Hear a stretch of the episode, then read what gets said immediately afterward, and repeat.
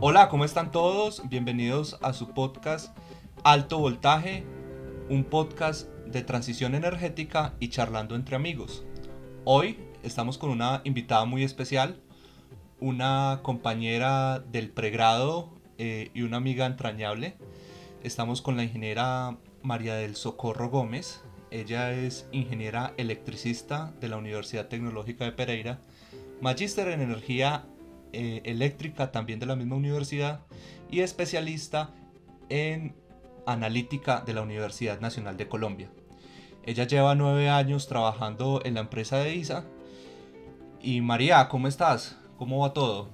Hola Bel, muchas gracias por esta invitación. Me siento muy contenta y muy feliz de poder estar compartiendo todas estas experiencias que, ya hemos vivido y justo en esta transición en energética tan importante en Colombia y en el mundo. Sí, siempre es bueno, uno nunca sabe con quién está estudiando al lado y qué van a hacer en 10 años. Hace 10 años, ¿qué, ¿qué, iba a saber dónde, dónde íbamos a estar cada uno de nosotros? Sí, sí, es difícil poder poner la brújula y decir, bueno, voy a hacer esto, exactamente eso, pero es muy bacano poderse uno volver a encontrar y precisamente poder aprender y compartir todas estas experiencias.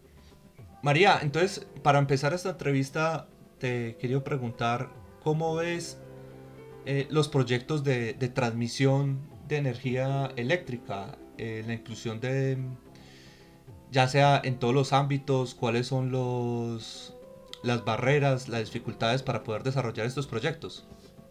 Hoy estamos frente a unos cambios muy grandes a nivel mundial y los sistemas eléctricos de potencia cada vez deben de ser más exigentes, son más exigidos porque eh, recordemos el principio donde uno debe buscar siempre que un sistema eléctrico de potencia brinde esa confiabilidad a un menor costo para todos los consumidores. En últimas, todos los esfuerzos que hace un ente planeador, empresas que ejecutan los proyectos, tiene un propósito y ese propósito es mantener una red en óptimas condiciones, realizar esa planeación óptima de tal manera que siempre, siempre garanticemos esa confiabilidad y ese equilibrio que siempre debe existir entre lo que se genera y los consumidores, que sería la demanda.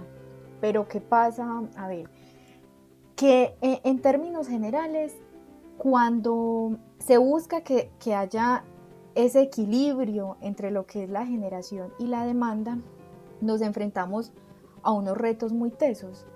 Y es que entonces uno dice, bueno, ¿cómo, cómo garantizamos ese equilibrio? Entonces uno es que siempre va a haber una cadena de valor que todos, pues en ese mundo de la ingeniería eléctrica la conocemos, que es desde lo que hay generación, después de la generación pasamos a transmisión, nos generamos la energía, la transmitimos, la llevamos a esos puntos, a, las subestaciones, a esos nodos de conexión.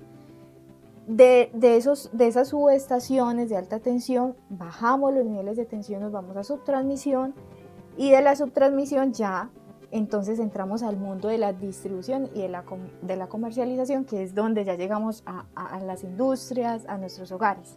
Y garantizar que siempre ese flujo de energía sea constante, está el desafío más, más grande, porque es, la demanda va creciendo constantemente, la demanda crece, crece, crece, y debemos garantizar que estar un paso más adelante a ese crecimiento de demanda de tal manera que siempre garanticemos ese equilibrio. Pero cuando yo les digo mantengamos ese equilibrio, no es tan simple como suena, porque entonces ahí llegan unos desafíos o unos retos muy grandes. Y más allá de lo técnico está el tema ambiental y el tema social. Yo creo que para nadie es un secreto que todos estos temas sociales y, los temas ambientales es lo que hoy ya manda la parada, es prácticamente lo que rigen los proyectos. Y, me y no es quitarle la importancia a lo técnico porque es un desafío muy grande hacer ingeniería y responder a cada uno de esos desafíos, sino que lo técnico, por más complejo que sea, siempre tendrá una solución desde el punto de vista técnico.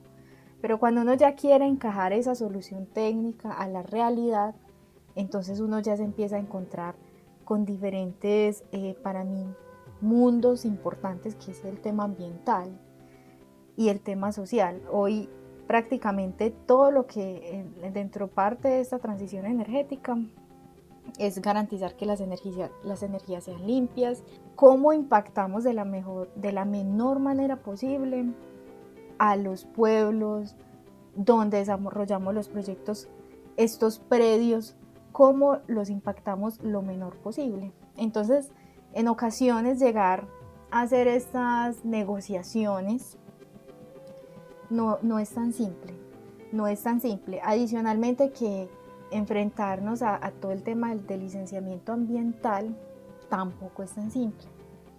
O sea, estamos hablando que, que hacer un licenciamiento ambiental de una línea de transmisión, por ejemplo, dependiendo de donde, de, de donde sea el trazado de esa línea de transmisión, puede durar hasta mucho más de dos años.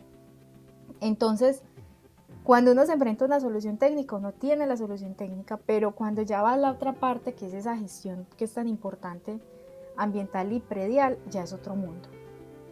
Entonces, precisamente cuando uno se empieza a enfrentar a todos esos desafíos, es donde técnicamente uno quisiera que los proyectos salieran perfectos y si uno hace que la y, y, si el ente planeador dice para el 2020 por ejemplo para el 2020 tenemos que tener listo este proyecto este proyecto de expansión que por ejemplo va a reforzar un corredor o va a tener una nueva planta de generación con unas nuevas líneas de transmisión porque debemos garantizar que responda a ese crecimiento de demanda. Normalmente en esos tiempos que se establecen o se planean generalmente a veces no se cumplen así al pie de la letra y hay unos retrasos. Y esos retrasos que nos impactan no solamente en la confiabilidad del sistema, porque obviamente cuando hay un proyecto de expansión, ya sea de generación, ya sea un refuerzo de corredores o una nueva línea de transmisión, siempre va a buscar de que el sistema sea mucho más robusto, sea mucho más confiable, de tal manera que siempre garanticemos ese equilibrio. Entonces, como les comentaba, cuando tenemos esos, esos retrasos en la ejecución de los proyectos, entonces efectivamente tenemos eh, efectos grandes en lo que es en la confiabilidad del sistema. Y precisamente les cuento pues un poco a todos los, los que nos están escuchando este contexto. Es para que tengamos en la mente los desafíos en los que constantemente estos proyectos de gran escala, de alta tensión, incluyendo generación hacia, hacia la cadena de valor energética, se enfrentan día a día. Pero ¿qué pasa? Que, que, que uno dice, bueno, ¿cómo podríamos nosotros incluir un nuevo elemento en el sistema que me permita garantizar, primero, que sea más rápido la ejecución del proyecto, y que me permita suplir en cierto momento esos tiempos de retrasos y que quizás, ¿por qué no?, ante contingencias o eh, ante el crecimiento de la demanda me sirva un nuevo sistema. Entonces ahí es donde ya llega el mundo de los sistemas de almacenamiento de energía. Para la transición energética es muy importante Primero la disponibilidad de energía y qué tan resiliente es un sistema. Una de las tecnologías que se ha estado hablando mucho acerca, ha sido acerca de los BES o los sistemas de, de almacenamiento de energía. María, desde tu experiencia, ¿nos puedes definir qué son los BES? BES, entonces, por sus siglas en inglés, traduce Battery Energy System Storage o en español, que también lo pueden estar, lo, han escuchado, como los llaman SAIP, sistemas de almacenamiento de energía de baterías. Entonces lo que buscan estos grandes almacenadores de energía, porque esos son, esas de cuenta, imagínense en la pila que uno le metía al radio, pero en tecnología de súper gran escala. Y lo que va a buscar estos sistemas de almacenamiento de energía es, si es en generación, es compensar la generación. Por ejemplo, si tenemos energía solar o eólica, no siempre la energía solar es constante eh, porque las, las incidencias de, de temperatura eh, no son iguales. no, más la, el tiempo de a qué hora se genera, que solamente tenemos disponibilidad de 6 de la mañana a 6 de la tarde. Exactamente. Entonces ahí es donde los BES toman importancia. Entonces almaceno la energía donde me es útil y donde yo puedo usar esa energía y entregársela al sistema en cierto periodo del día que ya de pronto no va a tener disponibilidad del sol, entonces la uso. Ahí entonces entra los ves aportar algo muy positivo a un sistema, lo mismo en, la parte eólica. Eso visto desde, desde generación. Ahora, visto desde transmisión, uno dice, bueno, ¿cómo un BES podría aportar a la transmisión? Entonces entra otra parte súper importante y es que uno cómo busca transportar la energía, obviamente con, con, corredores, con líneas de transmisión, de la forma convencional, de la manera más eficiente y más económica, ¿cierto? Optimizando la red eléctrica. Entonces, si yo veo que yo no tengo forma de, reforzar un corredor porque me va a tardar mucho tiempo en el proyecto eh, ejecutándolo, colocándolo en servicio, y si hay un estudio de planeamiento que, me, que óptimamente me diga, ahí puede colocar un BES de tal manera que, que él recoja la energía en los periodos donde la demanda lo permita y lo entregue en otros periodos donde la demanda lo necesite, entonces estoy ahí haciendo un esquema de flujo, entregándole eh, potencia a la red. Entonces, desde el punto de vista de transmisión, los BES nos contribuyen de esa manera también al sistema. Por eso hablamos de que los BES en, términos generales es un nuevo sistema que entró a formar parte de, un sistema eléctrico de potencia. Eso es. Entonces yo con los BES puedo tanto almacenar energía en los momentos de generación, digamos, para apoyar las, las, fuentes, no, eh, las fuentes renovables, las fuentes renovables de energía no convencionales, perdón, y yo también los podría utilizar en los sistemas de transmisión para la optimización del, del despacho programado. Correcto, correcto. Sí. sí. Entonces, en, en ese, ¿hay, ¿hay, algún otro tipo de, de BES que se utilicen, digamos, para hacer controles de, de tensión o tensiones de frecuencia, o controles de frecuencia, perdón? Sí, sí, Abel, efectivamente hay, o sea, hay varios, o sea, los BES como tal son, es el mismo conjunto, o sea, físicamente digamos, eh, si han ido a una subestación eléctrica, los servicios auxiliares que tienen como unos módulos eh, que están conectados en serie en paralelo. Sí. Que son esas baterías que normalmente pues son de plomo ácido en los servicios auxiliares. Entonces, ande, haga de cuenta lo mismo, pero muy eh, en, en, neveras, así yo le llaman contenedores muy grandes, contenedores muy grandes, con este mismo tipo de tecnología, ahorita está muy de, punta las baterías de ion litio por tema de costos. Entonces, en lo que es gran escala, ion litio lo que está mandando ahorita la parada, pero ustedes saben que la tecnología es cambiante y posiblemente vengan cambios también. Pero por ahora lo que se está cotizando a nivel de mercado en estos sistemas de almacenamiento a gran escala a nivel mundial son las de ion litio. Entonces, como tal es el mismo sistema, sino que ya depende del control que uno le ponga a ese sistema para que él me opere de la forma en como yo necesito que me opere. Entonces ahí es donde entramos a decir, existen diferentes tipos, efectivamente, de, de BES, o sea, tipos de operación de los BES, siendo los mismos BES. Entonces tenemos, así como nos los decía Abel, tenemos unos que, que hacen desplazamiento de la curva diaria, que es cómo aplano esa curva de demanda. Entonces, eh, absorbo energía en los periodos que, que puedo hacerlo y la entrego donde el sistema la necesite. Esa es, por ejemplo, una aplicación. Y son aplicaciones en los sistemas de potencia, que es eh, otra aplicación también en sistemas de potencia, como a través de los BES yo puedo aliviar contingencias. Es decir, si yo tengo dos líneas en paralelo y se me salió una línea de transmisión entonces, por ende, ya la otra que tenía ahí en paralelo me quedó sobrecargada. Entonces, si yo tengo ahí un BES conectado en ese nodo, posiblemente cuando se me salió la línea de transmisión, entro a entregar potencia y, eh, y sería como un equivalente de la línea que salió. Eh, ahí uno, uno, de los retos es cuánto tiempo realmente yo puedo suplir, porque cuánta energía yo puedo poder almacenar para después entregarla. Y sobre todo teniendo en cuenta las pérdidas que yo las pérdidas eh, por eh, carga y descarga de la batería y la vida útil que nos podemos llegar a tener por, por estos mismos Bs. En, en ese sentido, ¿qué, ¿qué tan real ha sido la inclusión de los sistemas eh, de almacenamiento en los sistemas eléctricos?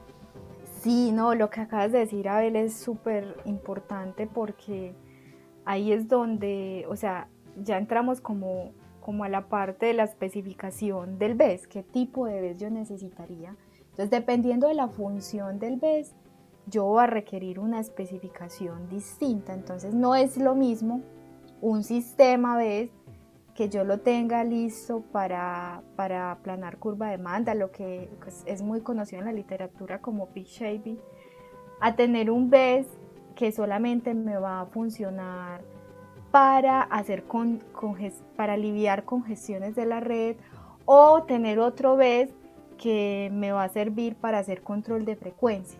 O sea, que lo voy a usar específicamente para control de frecuencia en la parte de generación o tener un BES que me va a ayudar a hacer control de reactiva. Entonces, dependiendo de lo que yo vaya a usar ese BES, entonces ahí entran todas esas especificaciones técnicas, cuáles van a ser esas eficiencias que requerimos, eh, el tema de los ciclos de carga y descarga. Y precisamente, como nos lo decía Isabel, hoy en Colombia, o sea, Colombia es pionero eh, en este tipo de tecnología. Y digo pionero en tema de mercado. Porque si uno va y mira a nivel mundial eh, o a nivel también de Latinoamérica, por ejemplo Chile es un país que es adelantado también con este tipo de tecnologías. Normalmente han salido eh, que los BES se han incorporado como proyectos políticos, parte también como directrices dentro de las matrices energéticas, pero nunca como un estudio de mercado, que fue como nació en Colombia. Entonces aprovecho y les cuento que el año pasado salió la convocatoria UNME ya de manera oficial, donde ya se va a colocar el primer sistema BES en Colombia, se va a colocar en la ciudad de Barranquilla, en una subestación que se llama Silencio, a 34.5 kilovoltios. Entonces eh, es muy chévere porque antes que uno estudiaba el tema y lo leía y uno lo veía como como todavía muy académico y uno decía, bueno, ¿cuándo esto va a ser una realidad? Hoy ya podemos decir, tenemos regulación y, eh, y ya es una realidad porque ya hay una oferta en pie de la UME. Me causa curiosidad lo de Chile, sobre todo que ellos le están apostando mucho a, las energías renovables, primero porque pues tienen la, la mejor zona de radiación del mundo, que es el desierto de Atacama. Igual allá también hay un problema, es que ellos generan en el norte pero consumen en el sur. Entonces tienen un problema de transmisión. Y ellos también le están apuntando mucho al tema de hidrógeno. Y me parece muy curioso que, que, los nombres que sean como políticas y que nosotros ya seamos es una, una oferta de mercado. Si siendo una oferta de mercado, entonces esto es una solución real. Sí, correcto. Y, y, y, me asalta también otra pregunta. Eh, una, una represa hídrica eh, de almacenamiento de, agua se puede considerar un, una, como una vez? Mm, pues en términos funcionales pensaría que no, ¿cierto? Porque cuando uno habla de una vez es como almaceno energía eléctrica, digamos que ese es otro tipo ya de generación propio hidráulico, ¿cierto? No, pero eh, sistemas de bombeo. Ah, ya, los sistemas, ya le entendí, el sistema de bombeo sí, es que existen diferentes tipos de almacenamiento. Entonces hay unos por baterías, es un tipo, hay otros que es el de bombeo, hay otro que es capacitivo, pero que en términos de montaje son bien complejos, complejos. Hay otro que, si no estoy mal, eh, era eh, de acople inductivo, o sea que es como con una supermasa de inercia y él de esa forma genera energía. Sí. Entonces sí existen diferentes tipos de almacenadores de energía. ¿Tú cómo lo ves que sean los BES una solución definitiva para la descarbonización de la matriz energética? Sí, yo pienso que es la dirección, o sea, no, no me atrevería a decir que es la solución definitiva porque la solución definitiva debe estar compuesta por, o sea, debe estar integrada por diferentes componentes que en su conjunto den respuesta a, a, lo que uno, o sea, lo que se está buscando que es neutralidad de carbono o erradicar pues completamente ese tipo de instalaciones que funcionen con carbono. Pero efectivamente hace parte eh, vital de lo que es la matriz energética y va a ser el complemento perfecto para toda esa transición con, en conjunto pues, con todas las energías renovables, más estos almacenadores de energía por baterías que si uno ve en términos económicos están bajando mucho de precio y están llegando nuevas tecnologías de almacenamiento por baterías. Entonces lo veo muy positivo y seguramente tomará un protagonismo muy especial en esta transición energética. Y en esta transición energética que cada día vamos a consumir, aumentar nuestro consumo de energía eléctrica y tenemos que buscar cómo podemos eh, descarbonizar eh, la matriz energética y consumir más limpio. María, ya para terminar te quería hacer una pregunta. Tú, en qué, sé que trabajas en ISA, pero eh, ¿en qué estás metida? ¿En qué estás trabajando últimamente? Sí, les cuento, yo trabajo en este momento en la dirección de mantenimiento, trabajo con el equipo de líneas de transmisión, pero adicionalmente también hago parte del equipo de, del proyecto de sistema de almacenamiento de energía entonces hoy ISA también como grupo empresarial le estamos apostando a la, incorporación de estos sistemas de almacenamiento y nos estamos preparando para presentar la oferta a la URME. Eh, bueno, de hecho ya se presentó para, para este primer sistema de almacenamiento de energía que va a ser aquí en Barranquilla. Bueno, María, muy interesante. Eh, siempre es grato uno encontrarse antiguos compañeros, antiguos amigos de estudio y que están desarrollando proyectos tan grandes eh, para el país y casi para la región de Latinoamérica. Eh, aprovecho para agradecer a todas las personas que nos escuchan en Colombia, Estados Unidos, Guatemala, Alemania, Chile, Perú, Argentina y Nueva Zelanda. Bastante audiencia tenemos y bastante internacional. Bueno, muchísimas gracias. Ha sido la ingeniera María del Socorro Gómez, ingeniera de mantenimiento de líneas para ISA, que nos apoya en, para conocer un poco más de BES y qué es lo que se está haciendo en Colombia. María, muchísimas gracias por todo. Muchas gracias, Abel. Yo soy Abel Mauricio Gallego Jaramillo y este ha sido su podcast Alto Voltaje. Muchas gracias. Hasta luego.